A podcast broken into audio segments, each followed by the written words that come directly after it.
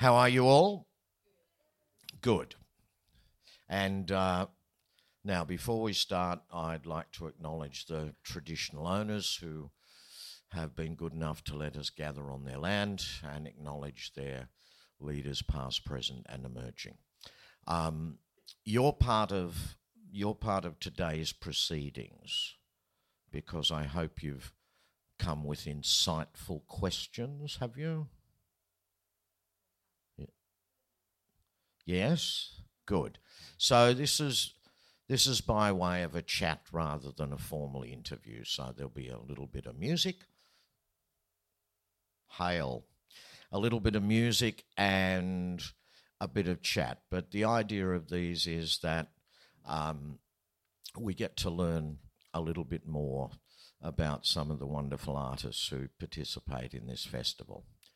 And I, before we start, I just wanted to say how honoured I am to be involved in this particular interview because when I joined a band in uh, 1973, um, we set off on a mission to try to recapture some of the white Australian traditional music that had been lost and to try and make it relevant to a young audience, some of whom you were young then, remember? Hmm? Anyway, um, and for a long time, I was concerned that it appeared that we were rowing solo upstream and that there weren't a lot of other Australian voices coming through to not only preserve a tradition but also to extend the boundaries of it as the best folk music does. However, the reason I'm honoured today is because William here is a relatively new voice who's doing exactly that. So I can now die happy. Well, if I don't get killed by you know what. And um, hello, how are you? All right, so we're here to talk to William about his wonderful career. Oh, William Crighton, ladies and gentlemen. Nice to be with you. All right, so let's let's go back to how you got involved in this at all. Dubbo born. Yep, I was born in Dubbo. Um, my parents had a uh, station out there, working on a station um, called the Glen, and they uh, around, around, about 19. I was born in 85, so around 86, it all sort of went pear shaped, and they went to uh, the tin mine had just closed down in Ardlethan. There were cheap houses going in Ardlethan, so they moved out there. We could get a house for you know eight or ten grand, a little fibro house there, and uh, that's where we we grew up out there, and um, I guess my first introduction to music was uh, was in church, and my grandmother and my mother singing. So mum would sing me folk songs all the time. You know, wherever all the flowers gone, she loved that song, and uh, you know, tie a yellow ribbon and all those old, you know. And uh, my dad was always into more sort of Johnny Cash and uh, Willie Nelson and uh, J.W. and and uh, and you and um, you know, so I go was exposed to a lot of good Australian music, and I suppose you know, in that context of church where you're always singing. So that got me, and the spirituality that comes with it, even though, you know, as you get older, you revisit some of those things. But the idea of people singing together and that feeling that you had, that connection with the music, you know, to something greater than you, than yourself, and it made sense, and everyone singing together. So that's what sort of started me on the trail. And then uh, I remember when I really realised the the power of music was uh, when my grandfather he was he was a hard man. You know, he, uh, he, he drove the truck across the Nullarbor during the war for supplies. You know, he was about thirteen or fourteen, and um, you know, on the dozers and everything. He's a hard man. He died when he was sixty, but I remember he was sick with cancer, and he always used to love the old church hymns, "Abide with Me" and "Amazing Grace," and and what a friend we have in Jesus. And he was a religious fella, and so I used to sit up at the end of his bed and sing those songs, and uh, it always used to bring him great comfort. Um, you know, so that was uh, that reinforced to me the power of music in that context. that's where I started. Yeah, and and I mean we we often make jokes about being down in the arena and being involved in the church of folk, but it's the same thing. Who's anybody here put their hand up and been part of the community choir that happens every year? Yeah, good on you. Isn't that good fun? Yes, except you have to perform on Sunday, Monday morning at about eight thirty or something. Yes. Yeah, yeah. So, when do you when do you leave the property? Well, uh, the year sort of um, it all come to a head there when the old man passed away, and then uh, my mother left my dad, and so that set us on a on a trail where we um, I lived with my dad for a little while in the caravan, and then we um, uh, went with mum. Um, we moved out to Hay because all her family were all out around Hay, and we moved probably about seven or eight different places during that four or five year sort of period while mum was getting settled, and so you know we all through uh, Hay and uh, Matong and um, and down to Moama and and out to Bimby and all, all around that sort of, you know, a lot of moves in a very small area, yeah. you know. And we ended up in Tumut. And, uh, but I always, mum gave me a guitar, uh, what her dad had given her, uh, a Japanese sort of uh, nylon string guitar. And I always used to play that. I didn't know what the chords were or anything, just used to strum along. And um, I always found myself uh, listening to John Williamson because he, uh, I don't know, he's just got a, he's got a very honest way of approaching that that appeals to a kid as well, and he also gives you a, a sense of the space where you're growing up. You know, you're looking out the window at these uh, red gums and ironbarks moving past with the fences and the and the, and the rusty r- rusty wire, and that's been relayed to you in song. So it sort of it validates it and it and it gives you a sense of place and and and so yeah, Willow was a big part of that in my early early years. So, was there a music community out there? Did you connect with other people? Um, the first time I really connected with some someone uh, was in Tumut. I was thirteen, um, and there was an old blues fellow called Colray Price, and he had a band, and he was really the only real musician in that town because he would. Not when I say, don't mean that in any disrespect. I just mean it that he was pushing his own thing, you know, writing his own songs, didn't care what other people thought of him. He'd go down to the pub and play play his own originals while everyone was yelling April Sun in Cuba or Khe-Sanh, you know, and he wouldn't care. He'd just play that. And he ended up getting sick of that, and he uh, he started this thing on a Sunday in Adelong, um, a, a, blues Sunday afternoon in this uh, taxidermy uh, taxidermy place. And so this lady who uh, ran this taxidermy um, shop uh, would have these blues evenings, and that's when I really first started to again come out of the church and, and feel music with that same energy, but in a completely different space. You know, so he would do his blues set, and then he'd let me get up and and open open the show, and I'd play some covers and some originals and all that. But you know, that was a that was an interesting time. He introduced me to a bunch of music, Rufus Thomas and all that that I'd, I'd never ever heard of, never really considered. And it's not really until I got in my twenties that I really appreciated that sort of uh, influence into the blues. But yeah, he was definitely a, a, big influence, Colray Price. He, and it's a shame he he uh, he gave it up. Now he dri- drives trucks. So I don't know why, but um, and then I sort of started a band and.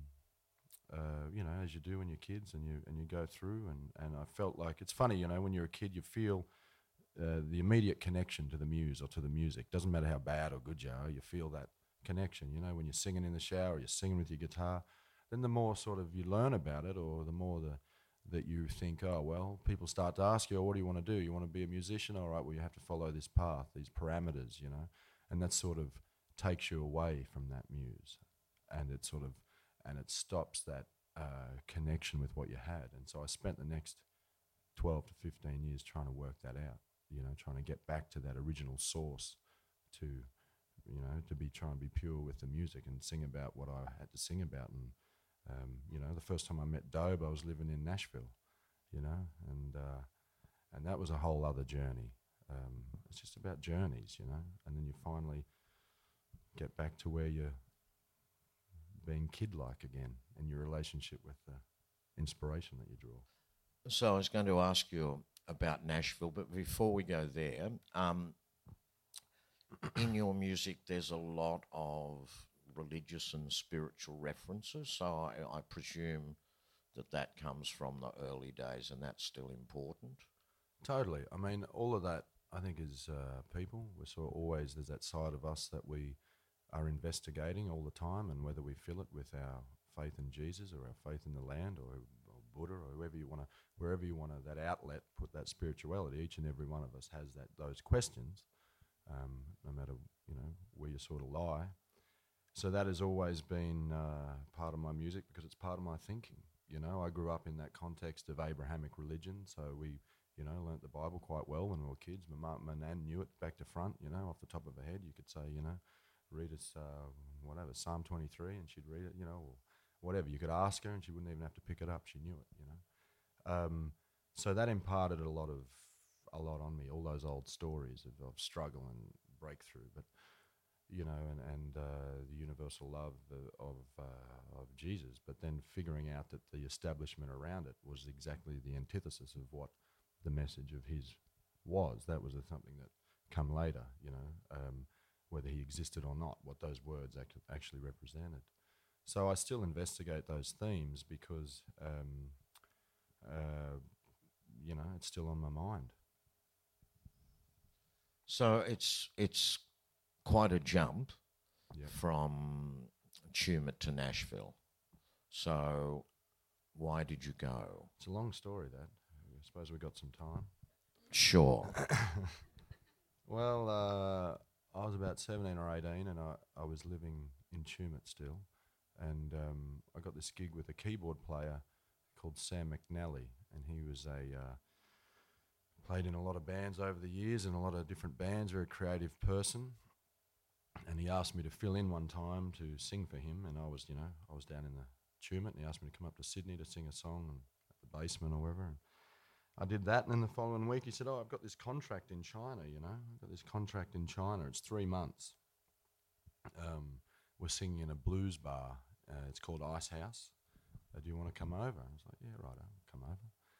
And so I went over there for three months, and um, we played in this. Uh, it was an ice house back in the days of the dynasty. There, they with the they'd have these big stone buildings that you know uh, seven or eight feet thi- thick. So when they put the ice in them, the ice would stay cold, and they could keep all their meat or whatever they had to keep in there.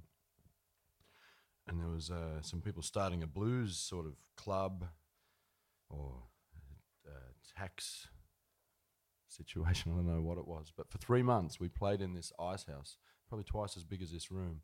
And I can tell you that we played every night, and uh, ninety percent of those evenings, uh, nobody was there and no, literally nobody. Uh, but there was this one night um, when we were playing, and this group of people walked in, and I recognised some of the faces. I didn't know didn't know them, but I knew, geez, they're faces that I know. And so, um, as you do when you're playing a gig, you, you just walk over and say g'day. And so one of them was uh, Naomi Watts, and the other one was Ed Norton, and um, and then there was another uh, fella there, uh, James who became my really good friend. Who was uh, they were working on a movie there called The Painted Veil, and somebody had just uh, had had invited them into the into the club, and they were there with the music. So we got chatting and whatnot, and uh, and uh, and and Ed and Naomi went off and did their thing after an hour or so of. Um, and I sat there with James chatting, and, and he said, "Oh, you know, you should come over to New York." And I'd never really wanted to go to America before, but he invited me over, and because he was working on some films, he's like, "Oh, you want to come and play some, you know, try and write some stuff? I'll I'll help you out. You can stay at my place." And so I took him up on that, and I moved to. Well, I didn't move. I went to visit in New York and um, stayed there for a while. And then, you know, you're young and, and you're coming from Tumut. New York's quite different, and sort of got the bug for that experience of new things um, coming from China, which you couldn't get much different to Australia. Like a, a lot of fond memories of China, but then to go to New York as well, which was sleepy by comparison to China, but it was uh, it was it really um, inspired me, and so I come home and uh, decided that we'd try and move to America as you do, and just to suss it out, not really to chase anything in particular. So we moved. I moved over to America. Um, a petition for my visa. I got my visa, and and and so that set off that trail of living in America, which also um, was interesting because, like I say, you grow up with this connection to the land and everything, and then you start to get into the music industry itself, and it starts to say, you know, we love what you do, but let's change it. You know, that sort of. And so you start that path of trying to fit in and trying to do this and trying to do that, and then, um, you know, with some moderate success, get a little check here, check there, keep you through. You know, but it's not, it wasn't really never really felt real. Like it never really felt like I was doing the service to the muse you know? I was I was doing my part as an artist. But I was chasing something um, as we do. Uh, and then from there in New York I moved to uh, moved out to LA because I we were um, uh, this one particular night in New York uh, there was a band playing down at um, I forget the name the Irving Plaza my memory serves me correctly, a band called Toto, and uh, and I was I love Toto. You know, I, I used to love them. I still appreciate them, but um, you know, a lot of the musicians in that band were uh, very great musicians. Like Greg Phillinganes was um, Stevie Wonder's musical director, and then you had Steve Lukather on guitar, and, and uh, all these guys. Um, so we thought, geez, we better go see them. So we went down, my friend and I, uh, and uh, we made our way. Back then, we were just a couple of young, silly Aussies and uh, drunk every night. And uh, we decided that we'd go back. We said, let's try and meet Steve Lukather. Let's try and make it happen. So uh, we did. We snuck backstage and uh, we got back, and, and Steve Lukather's there, and he's got his bottle of JD. Um, swigging out of his JD. And the first thing I said to him, I was about 20, I just turned 21. And I said, Hey, Steve, remember us? and he goes, he goes, Of course I do. Come and give me a hug. He didn't know us from Bar of Soap, but he, he gave us a hug and we were sat there and chatted to him. And then their management uh, were, were there and they're like, Oh, so who, who are you? And, and I'm like, Oh, you know, told them a bit of the story. They said, Oh, well, have you got any demos? And I said, Yeah, I got some demos. You Send them to us. All right. So I sent him some demos, and um, then we, uh, uh, from that, I got an offer to move out to LA. So I moved out to LA, and um, and uh, that set off another chain of events. More, uh, uh, more dragging away from the muse, but definitely uh, it that taught me a lot. So we moved out to um, LA, and I remember the first first week I was in LA, uh, I got mugged at gunpoint uh, down in Koreatown. And uh, I was walking with a good mate of mine from Wagga and walking along the road. We'd just been to the Baked Potatoes, seen a band, and we're coming back and, yeah, mugged at gunpoint. Uh, so that was the first little interaction of any note that I had with Los Angeles. it was quite interesting. I'd never seen, I have to say though, the uh, I've never seen police work so fast. Um, to uh, apprehend and put against a wall and shine a light on on uh, two Hispanic men who met the description, but were definitely nowhere near the people who had attacked us. Within ten minutes, the the LAPD have these two random Hispanic people up against a wall. Was that them? No, officer, that wasn't them. Are you sure? Yes. Are you really sure? you know what I mean? So it gave you an insight into uh, all things that I didn't really understand at that point. But those things would come to have a greater significance later when I when I truly understood. Well, got more on the path of understanding the way of the world. Um, but yeah, that set off a chain of events there in LA. I've never heard anybody describe New York as sleepy. That's fantastic. so there you are in LA. Yeah. And from there, it's off to Nashville. Soonish. So we um, we at that stage I'd uh, I, would married Julianne, and um, I was 23 and she was 19, and we had our first daughter Olive, and um, we just got this. Uh, show in that in the band we were there opening for Sheryl Crow on the west coast of um, of America up through up through there and so uh, we did that, um, and in our youthful, uh, I don't want to say ignorance, I want to say hopefulness. We uh, we bought a van because I um, an old big Winner, a Winnebago thing that we thought, oh yeah, we'll just buy that and five grand, thirty foot RV. You know what could go wrong? Answer was everything. but anyway, we got through it. Uh, we did that tour. Everything that all broke down, so it, we were a little bit broke, so we didn't know what to do, and so we thought, oh well, let's go back to China. I'll go back to China. Uh, so we went back to China because I had some friends there, and, and all this time we were, you know, going back to Australia a little bit and um, seeing my dad and helping him out of there on the farm and all that. And uh, so we're back in China, and then while we're in China, one of our friends said, "Oh, you should move to Nashville. Um, there's a, I've got a friend there who's who's just opened and started a management company, and I just parted ways with my other manager, and not me, but in the band I was in, in the band, and um, so we thought, all right, we'll go there, go down to Nashville, and so we were in China for a while and uh, saved a little bit of money. We thought, oh, our visas are still current. Let's go to Nashville.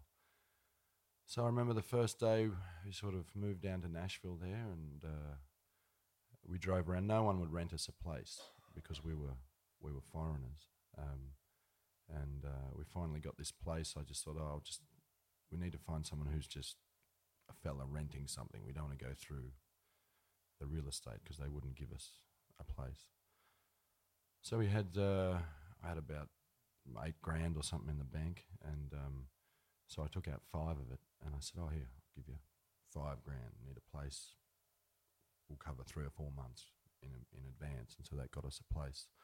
We didn't have we didn't have much money though because we'd spent all of it paying that rent in advance. So Jules and I used to take turns. We'd go down and busk down on Broadway in Nashville, and uh, she'd finish and I'd start. I'd start, and and uh, you know, and she'd always make more money than me. Um, especially when we were going through. Uh, we had this little. Um, I don't know if many of you know America, but they have a, a thing like Vinnie's. It's called thrift. What uh, I forget what it's called. Thrift. Um, can't remember the name. Goodwill. It's called Goodwill. And um, so we went down there, and we weren't making quite enough money to to get by. But Julianne found these pair of uh, American flag pants and so, you know, if you, I don't know if you've seen Napoleon Dynamite, but those Rex Kwon Do American pants. And so I tell you, when Jules began wearing them down the street busking, it tripled our income. the patriotism. And uh, so, and then there was this one night we're all down there, and we got a babysitter for Olive, and um, and we were playing on down in Broadway in front of this place called Bailey's, which is an Irish bar down there. And uh, this fella came past and he goes, Ah, you guys sound all right. Um, I own this bar here. Do you just want to get a gig every Wednesday night? I'm like, Yeah, all right. We'll come and come and do that. So they would pay you a guarantee, and then you'd go in and just play for tips, you know. And the the the, the idea was is that you would play your um, eh, just play covers, but we didn't. We played, you know, we were trying out our songs. I don't think they were that great, but we were trying them out anyway and uh, you know do cover original, cover original, and sort of working up our thing, and and uh, so then we got, and then after the Wednesday nights we were going really well. We were making, you know, it was good, and then they said, "Oh, do you want to do three more nights?" So we were just doing, we started just playing down there in Bailey's, doing those gigs, and then. Uh, and from that one night, we were in there, and some random fellow came in, and he was a producer, and he said, uh, "Oh, you know, you guys are pretty good. You, you we should do something. And so from that, we made a full album out at this place called the Castle and had some support and whatnot. And but it was a horrible album, and so uh, it just it was full of uh, yeah, you know. So that sort of uh, the band broke up, and and it just wasn't fulfilling because we you spend your life thinking what it is you know, how, how cool is it? Go and make a record in Nashville. How cool is it? Hang around in Nashville. But then you realize once you're there, yeah, there are some cool players and there are some good people telling American stories. But this is not me at all. It's not me. And it's not these aren't the stories I was here to tell. I was here to learn how to do some things, get inspired with some guitar playing because they teach you some lessons on that. Let me tell you, but you know, to come back and and and really feed off your own situation was the answer f- to a bit more fulfillment than being there. So I remember the week Julianne and I actually got our green cards, and we were like, "Oh well, are we going to stay in America?" Uh, and we thought, "No, we're not, because it's just not. It doesn't feel it in our heart, you know. It doesn't feel it in our gut. It feels a little bit too. Uh, there's too much of a veneer. It's not. It's too much of an industry. We're not really getting to the core of why we're doing music in the first place. You know, the core of why we're doing music. Why we're doing. Everyone's different, but why why we're doing music is is to is is to is to pay tribute to that muse and be a voice for whatever your individual has to be a voice for. You know, ask questions, talk about you know things where you, you talk about things. You know, I'm not interested in talking about fucking oh, uh, talking about pickup trucks or or that sort of coffee or you know. I remember the first time I'd written this song, and we were being ma- managed by a fellow called Doc McGhee who. Uh, who is a big manager there. He managed the um, uh, like Guns N' Roses and Kiss and all that. And, and we played him a couple of songs, and they weren't very good songs, but um, he liked the ones that were our worst. But he uh, he didn't like any of the songs that really questioned anything, questioned the status quo, talked about questioning religion, talking about you know just anything like that. And so he's like, no, no, that's not going to sell. It's, it's you know, go write some songs about coffee and trucks and literally. And so we, we went to a couple of um, writing sessions, and you'd walk in, and these guys had never even been on the land at all. A lot of these fellas, and they had farming magazines, and they're and they're getting terms and getting like looking through farming magazines, trying to get terms and writing riffs that you've heard a thousand times before. And I just thought to me, well, if this is this, then I'm not this. I'm, I'm out of here. And uh, and so we moved back to Australia to the top of the Murrumbidgee River to Burrinjuck, and that's where sort of life changed. So, um, what year are we talking about in Nashville, Good question. roughly? Uh, roughly. So I'm 34 now. I moved back here when I was 26. okay. yeah. So, who's been to Nashville in in the room? Don't go. No, no, no. um, but it's quite amazing as I I don't. I understand where you're coming from with the subject matter, but the first time I went, I sort of well, musically, it really wasn't anything to do with what we were doing, but I couldn't help but be blown away by a whole town that's driven by music, and I.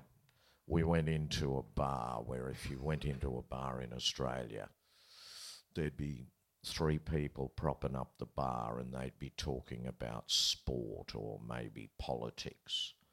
And I was overhearing this conversation and they were having this furious argument about songwriting and saying, Oh, mate, I reckon Alan Jackson's best lyrics, that one, blah, blah, blah. And the other one, no, that's not the one. They're having this ding dong go about songwriting. And I thought, gosh, this is a fairly different place, isn't it? So, did you get the vibe?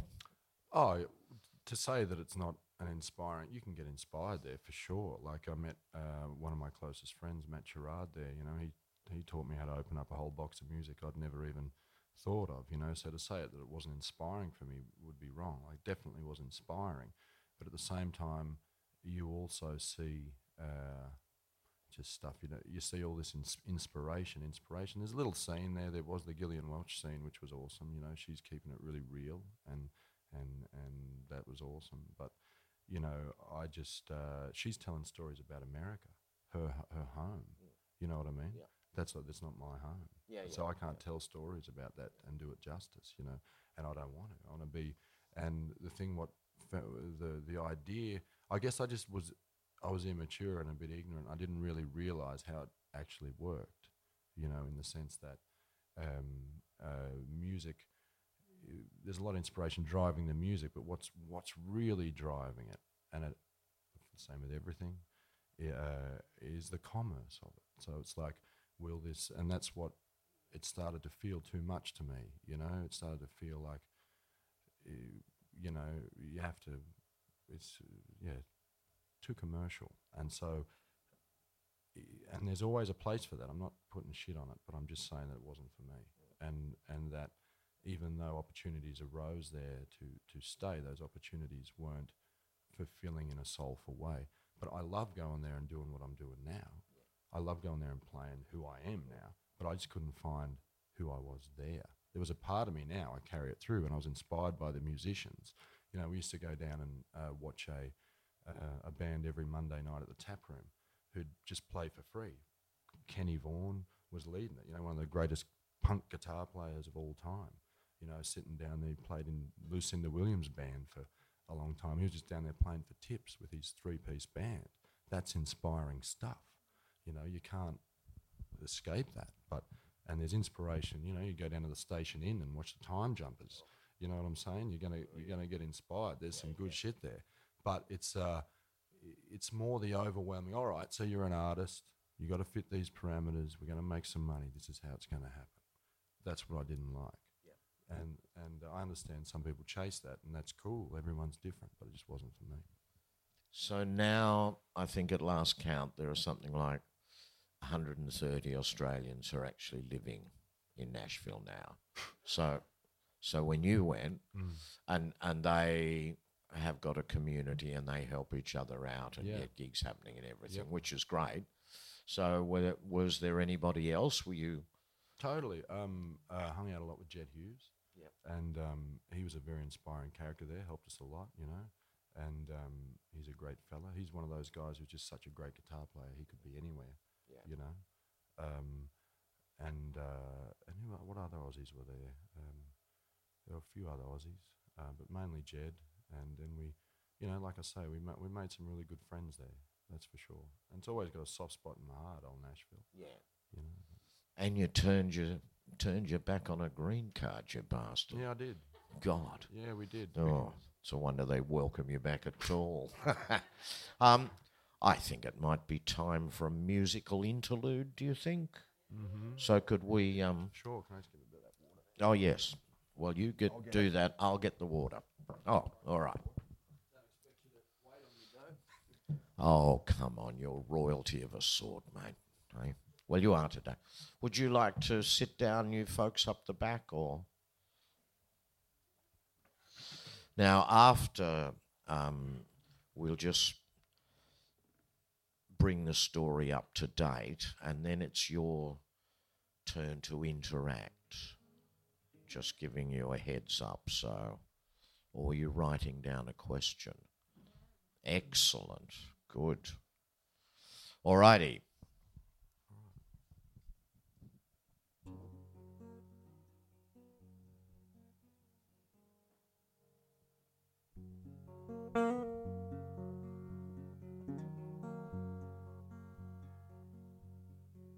Love is hard to find, but it's on my mind. Like a fire warms a winter night, you're on my mind. Faith is hard to have or to understand.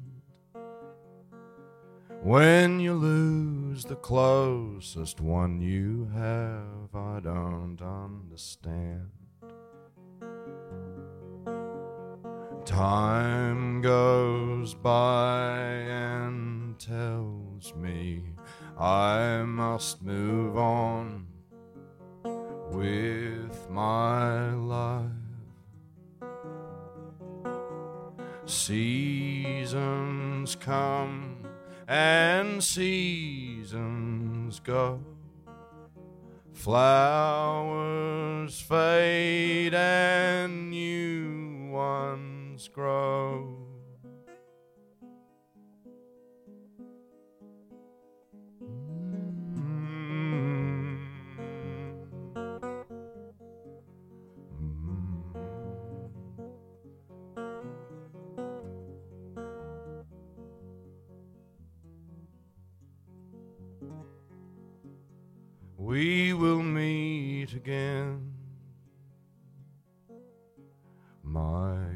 Closest friend. Just as surely as tonight will end, we'll meet again. Love is hard to find, but it's on my mind. Like a fire warms a winter night, you're on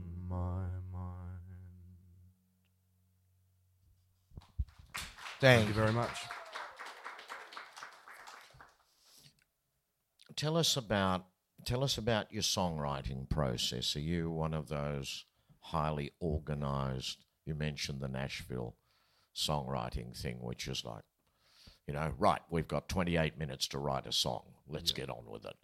Well, funny about that because in Nashville, like I say, I met this fella Matt Sherrard, and he opened up my process a lot, uh, and took a lot. We took a lot more time, and and uh, just got to the heart of things. So sometimes a song will come in five minutes in the in the space of time that it takes you to write it. That one there that I wrote, I wrote with a mate of mine. Um, I had that. We wrote in about twelve minutes, and. Uh, because we, you know, just enough time to do it once and then talk about it, do it again, and then it was there. Some songs take years to, to write, to finish what you need to say in them. Because for me, you know, I, uh, I always start with the story and I try and, uh, well, sometimes you get a melody or a vibe first, and I know a lot of fellas, uh, ladies start with the, uh, start with the melody, and, and, and I sort of envy that a little bit. But for me, I have to listen to the story and, and the, let the story guide where the melody goes. And uh, so if I get a vibe for a song, you know, sometimes it'll just, like I say, come out in the time it takes you to play it, and then other times it takes years to to to get what you need to say out of it. So, where do the stories come from? Are you a great reader or talk Uh, to people? Well, I guess the first time, I mean, they've always just, there's so many stories around us already. You know, there's so many stories and the people that you meet, the landscape, the feeling that you get from Mother Earth, the just you know in in conversation with people. Like I do read a fair bit, but I also I also my main inspiration is just this land and the people in it. You know, and and the the interactions that you have and our history and our there's so much in this country to write about this. We have such a such a very dense history and such a very uh, interesting people here, you know, and, and and we take it for granted a lot. I think we don't actually investigate our own history and our own place and our, and and who we are in it um, um, enough, you know. And, that, we need, I think, for me, it was part of really finding my identity, finding out who I was, you know. And you can't really know your identity unless you accept your past. And that was a big part of it. Working out all of the myths that, that you get told as you're growing up, all of the myths that sort of sustain the national identity that doesn't necessarily exist. And you find another identity in within that that's stronger because it's true. You know, I don't need to believe uh, some of the myths that are perpetuated by the national agenda. You can just believe that, know the stories, and be equally as inspired, and just know the truth. So, when you listen to your music, you can't help but be impressed and, and note that um, you feel a great connection, as you've said, with the land and the original inhabitants.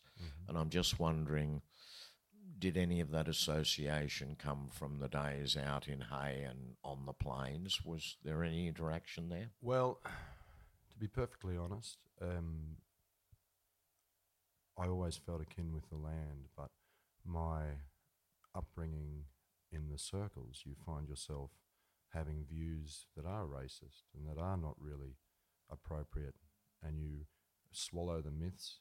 And you, you know, I don't need to voice what we're talking about. We all know what we're talking about in that sense.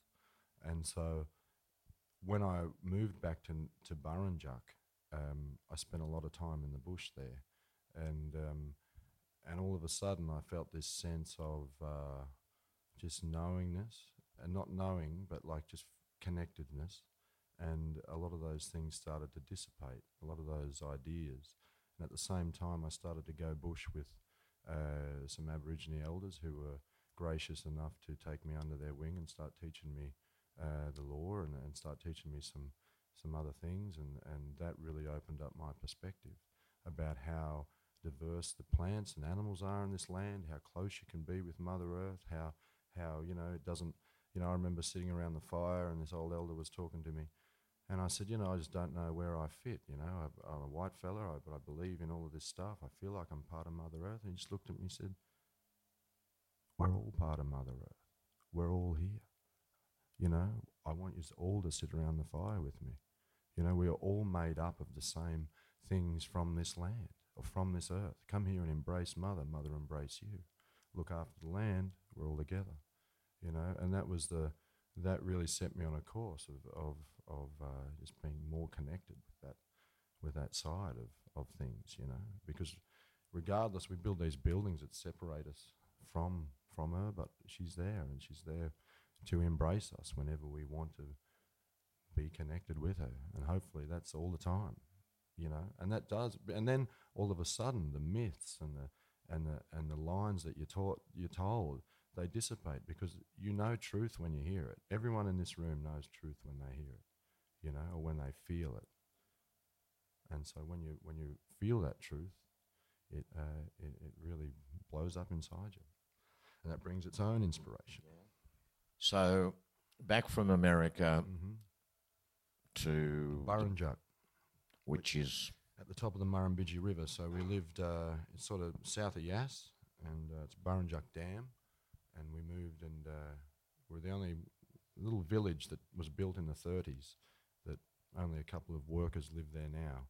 Um, and we were down right on top of the dam there on the bank, and uh, no one else was around, just us. So we had our own gardens and grew all our own food. Went to town about once a month, and uh, and and lived there for mm, about eighteen months. somewhat of a shock after sleepy New York, etc. mate. Well, you know the thing, yeah, but it's very inspiring. Like it's always alive. The bush is alive. It's so alive. You know, every time of day, all, all at night, wherever you are, the bush is alive, and and that was one thing that was really struck upon me. You know, it's all living, everything down each blade of grass. You know, we're all we're all there living, and and uh, that's where I recorded my first album in the house where we were living, um, and and started to write songs It felt more true to me. You know, starting to write songs that were true to me. I heard my calling, and I just thought, all right, well, let's start let's start doing it then. So going right back, you so was there ever a time when you were going to be something other than a musician?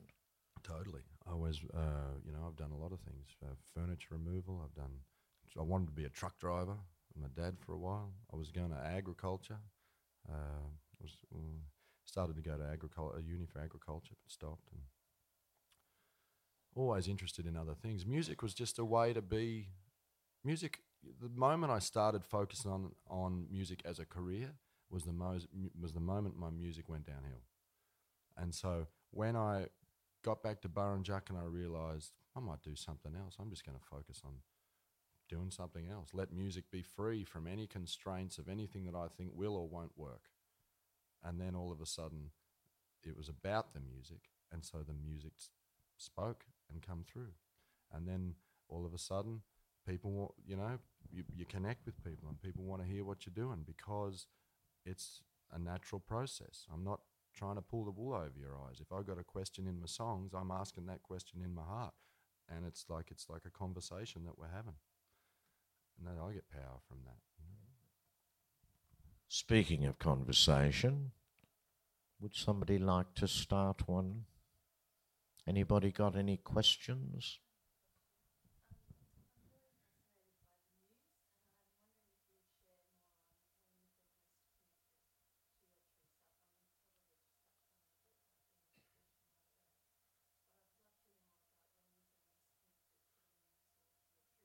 Okay.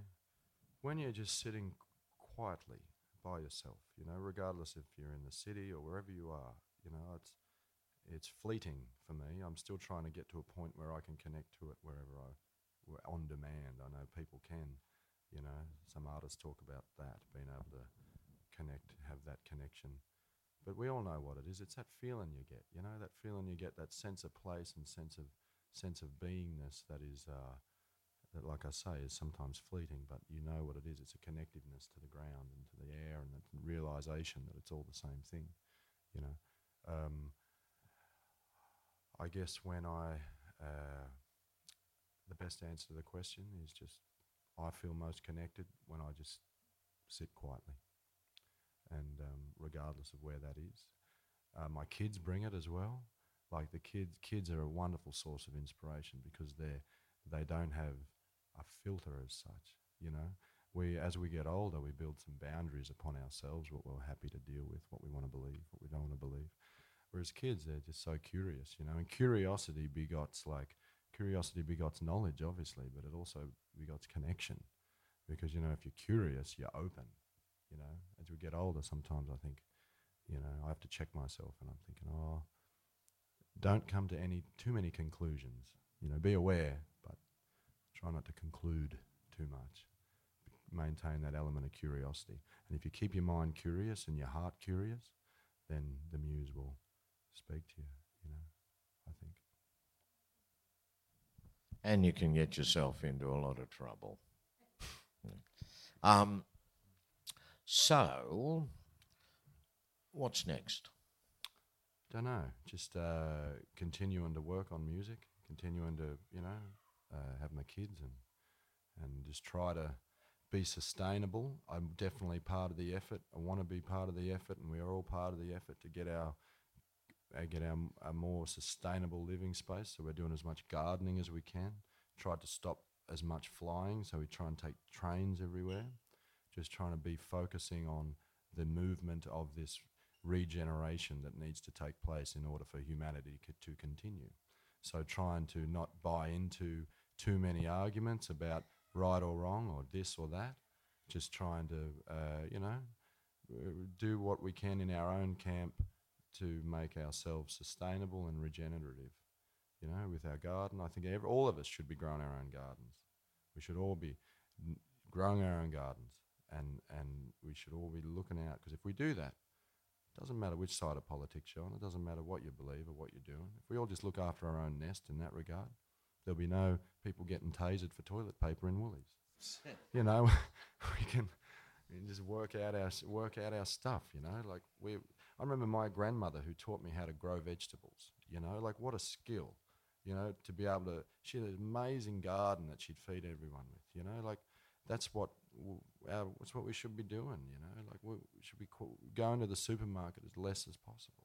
Try and take the pressure off because if you fly, you can see you look down at this land, see how deforested it is, see how see how barren we've made it. You know, it's all be, and I come from history of farmers. You know, and I know that there's a lot of goodwill there, and we're trying to do our best to make a make a coin and and and and work through. But we've really we've really taken a toll on the land, and so.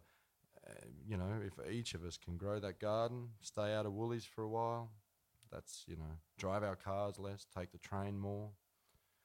I think that that's um, we're on the right on the right path. So that's our aim, and trying to uh, you know trying to do that. And that takes precedence over anything else.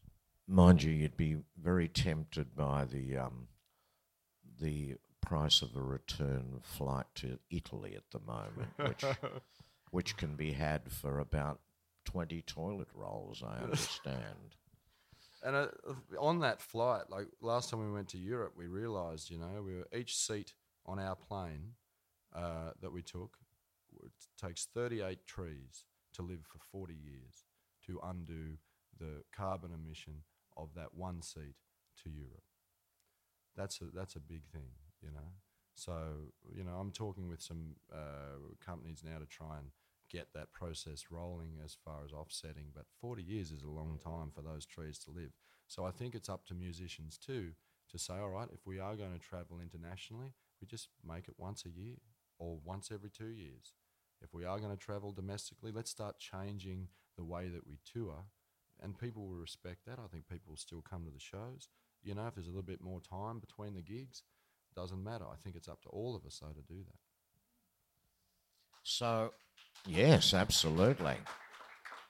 So, is this something that you feel obliged to be part of your musical message? the the social issues and political issues? Ah. Is this a I try not to- conscious thing or just from inside? Both. I mean, I try not to think of my music as political or anything like that because I think as soon as you do that, it puts it in a framework of this and that, you know. And I don't believe that a lot of these issues are that. I think that there's no right, sane-minded person who you'd listen to would tell you growing a garden is a, is a bad idea. You know what I'm saying? So it's like some of these issues that I talk about or we talk about are just issues we'd have in conversation. And I think, of, and you're the same. Like your music history, one of my favourite uh, musical moments is the Bushwackers live at the Hordern Pavilion. You know, and you always used to put these things in your songs as well. Talk about our history. Talk about you know marijuana Australiana. You know that's a that's a great song, and it's because it also stands for a message that goes beyond just you know today. It's like Medical advice. it is now. medical advice. But on a serious note, you know, it's a, it's a it's a community building thing under the banner of we're all in this together, and that is that's the strongest thing that um, you know. Obviously, if you make every song about those sort of things, it's going to be a very boring show. But I, I explore the internal and try and just make songs, and I have you know Jules does the same thing. She's a massive part of my music with lyrics as well, and, and um, you know but whether I consciously write protest songs as to speak, I don't really. I just write. I just tell stories. Now, I just want to ask you some people traditionally would suggest that trying to maintain an artistic and creative relationship with the same people you're involved with in a domestic relationship can be terribly difficult. Mm-hmm. So, how do you, um, not a problem? Uh, well, you know, like as long whenever you're getting, it doesn't matter who it is. Whenever you're being honest with somebody, there's always going to be a bit of conflict, whether it's in the songwriting process or in a relationship with your wife or your husband or your son or your daughter or your friend. Whenever you're honest, there's going to be conflict because people don't always just think the same thing. That's obvious.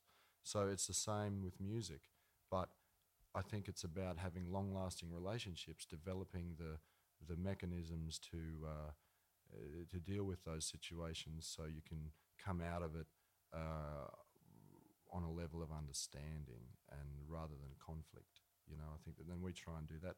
You ask any of our friends who hang around, Jules and I would say that we always, you know, we challenge each other. That's for sure. But that keeps us uh, keeps us challenged. You know, she, my, I'm lucky to be married to an incredibly smart and uh, and and uh, deep thinker. You know, so it um, it's uh, you know I encourage that. And I think that the the more honest and the and the more we get in touch with everybody's feelings and emotions is we're all trying to know each other better. The less wars we can have, the better. Here, here. Has anybody else got a question? Yes. ma'am. Oh, oh.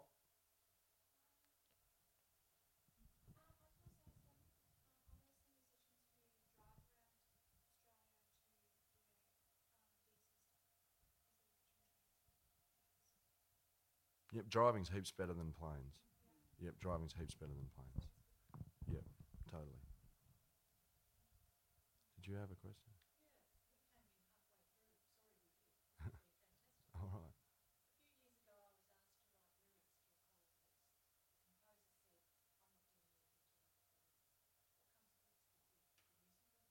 right. Uh, sometimes both the same, sometimes the lyrics, some it depends on the song. But I empathise with you. That wouldn't be an easy thing to do for a choral.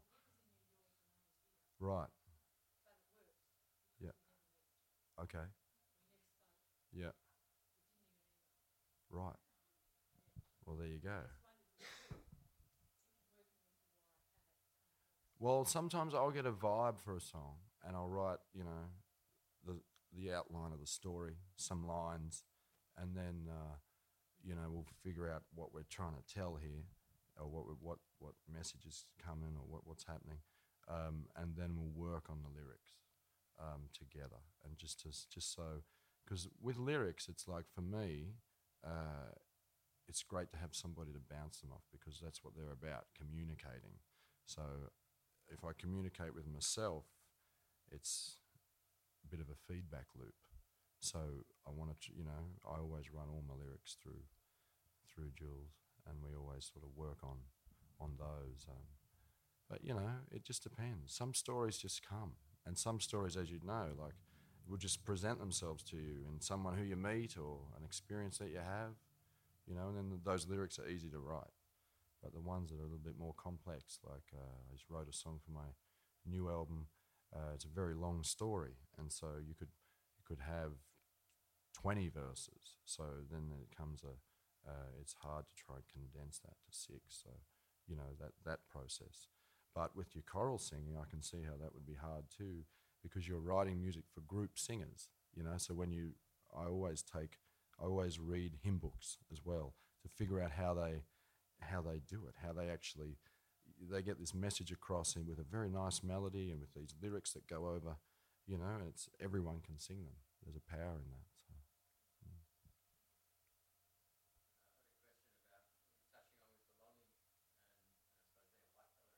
Mm.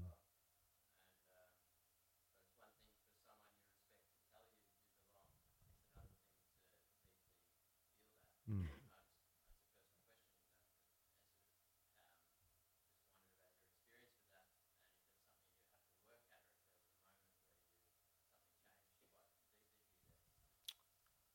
Yeah, well, that moment did change me. That moment there sitting around the fire with Uncle Mick sort of changed the way I viewed things. Um, and definitely having that acceptance that, yes, horrible things have happened and, and we are part of that and we aren't responsible for that, but we live by the privilege of that. Everything that we do is enabled by the destruction of another culture that lived for hundreds of thousands of years in a relatively peaceful way.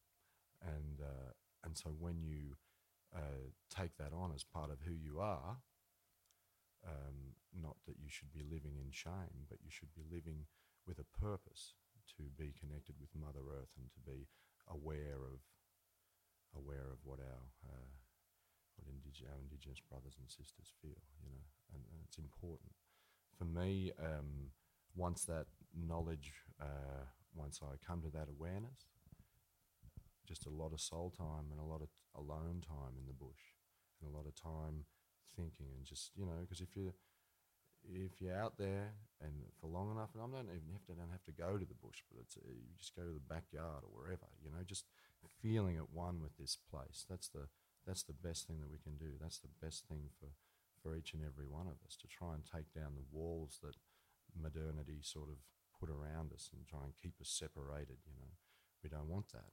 We want to feel at one here.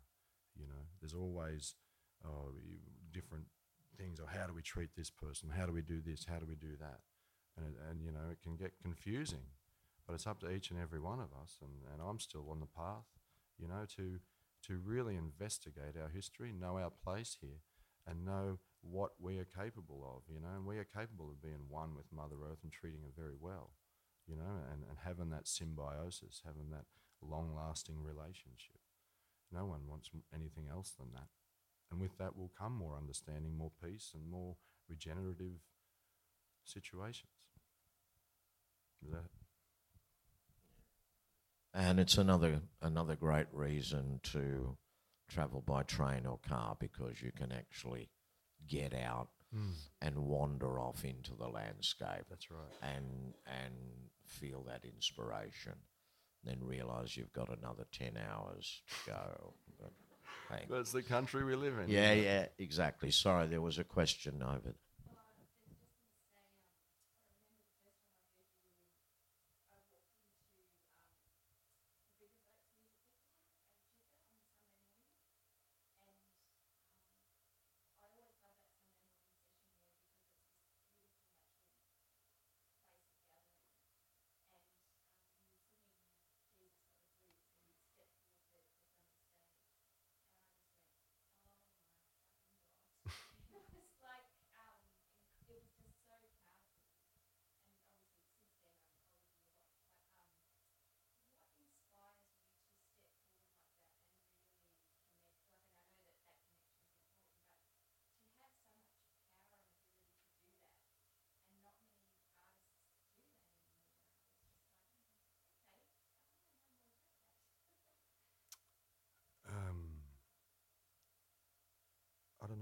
It just sort of uh, it feels like a real thing. Like feels that's the connected thing. I don't. This is a this is cool because everyone can hear me. But when I don't do this, there's more connection. There's no, nothing between us. And music is about community. Music is about you know conversation. I give you this and you give me that. Without you, there's no this. You know what I'm saying? So the, the fewer boundaries that we can make, the better. The fewer that we put in between us, the better. You know, because I get just as much from playing for you as you get from me playing for you. I probably I get a lot more actually. You know, because there's more of you. You know, so each and every one of you, I'm drawing your feelings. You know, and that's powerful. When I finish a show, sometimes that's when I write because I've, we've had that interaction.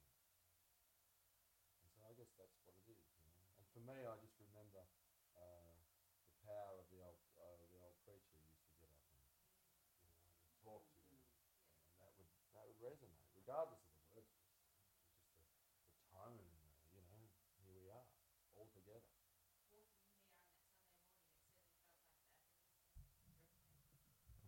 I'm glad you were there. It was,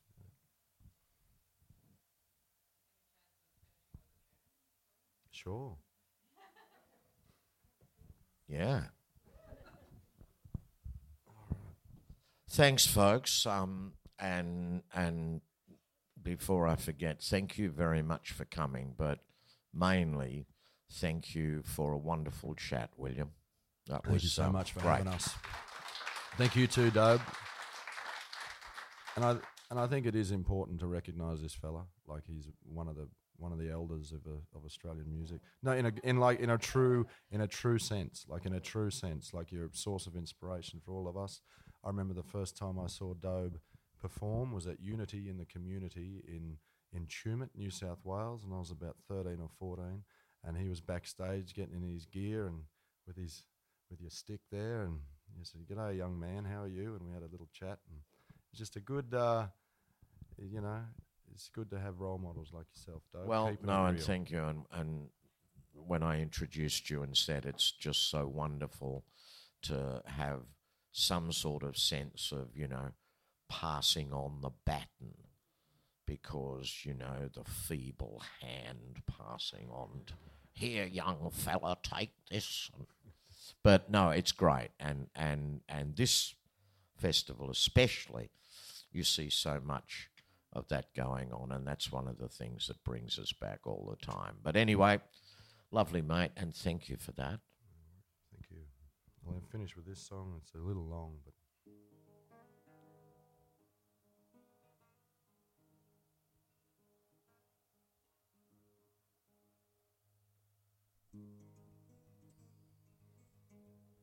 Arrested on the streets of Glasgow, His Majesty a dead I owe. They threw me under the fortune, and I lagged into Sydney Cove. I felt the cat of nine tails before my feet hit the yellow sand with boots full of blood. I trod on to a strange land.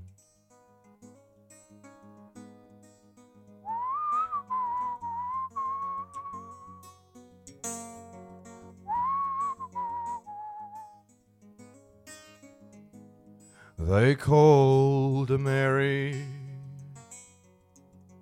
She don't speak, the keeper said. Tends the cabins and the stables. Brings the water and the bread. The grunner's got her in the mountain. Dragged her down to the lodging slum. Now she remains silent amongst the grunts and the spilled rum. Black fella come to stop him once. So they tied him to the scraggin' pole. Three hundred lashes. But they couldn't kill his soul. Mary was wailing hitting herself with stones while the grunners burned his body. And for the night left her alone.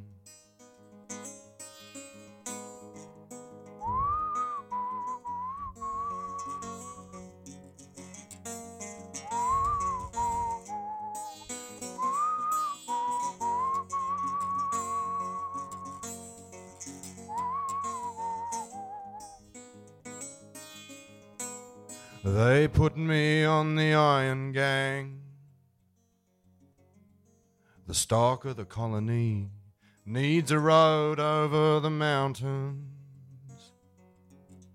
And in a few years you might be free, breaking stones and building. Dying every day, shackles round my ankles. Mary was coming with the bread and water. The grunners were all drunk when they saw her coming. They tied me to a red gum stump. And then a grunner named Jackson started tugging at her clothes. She remained silent. Kept walking like water flows. And then Jackson got his musket, cracked it across the back, and the grunners all took turns on her until they passed out on the track. No rain had yet fallen. Thunder roared all around. Mary lay in the dirt, bloody, face up to the dark clouds. And then lightning struck an ironbark, lit the scrub down underneath. Me and the gang were still chained up, and the grunner's still asleep. Oh, the fire rushed over them, and I could feel the blisters on my head. Then from through the flame, she came on Jackson's thoroughbred. Her name is Clara. She's the river and the wind, and she moves through the bloodwoods. And the fire is a friend. Her name is Clara.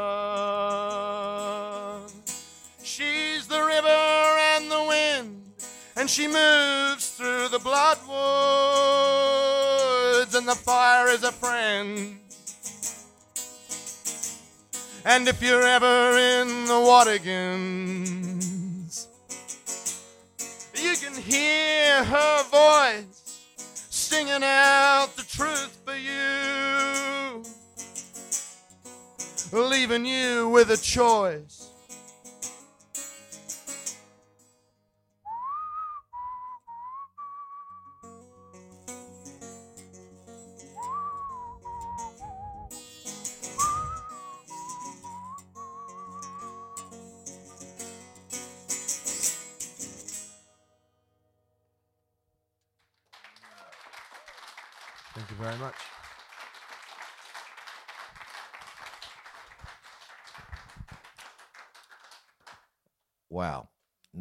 Words. The end.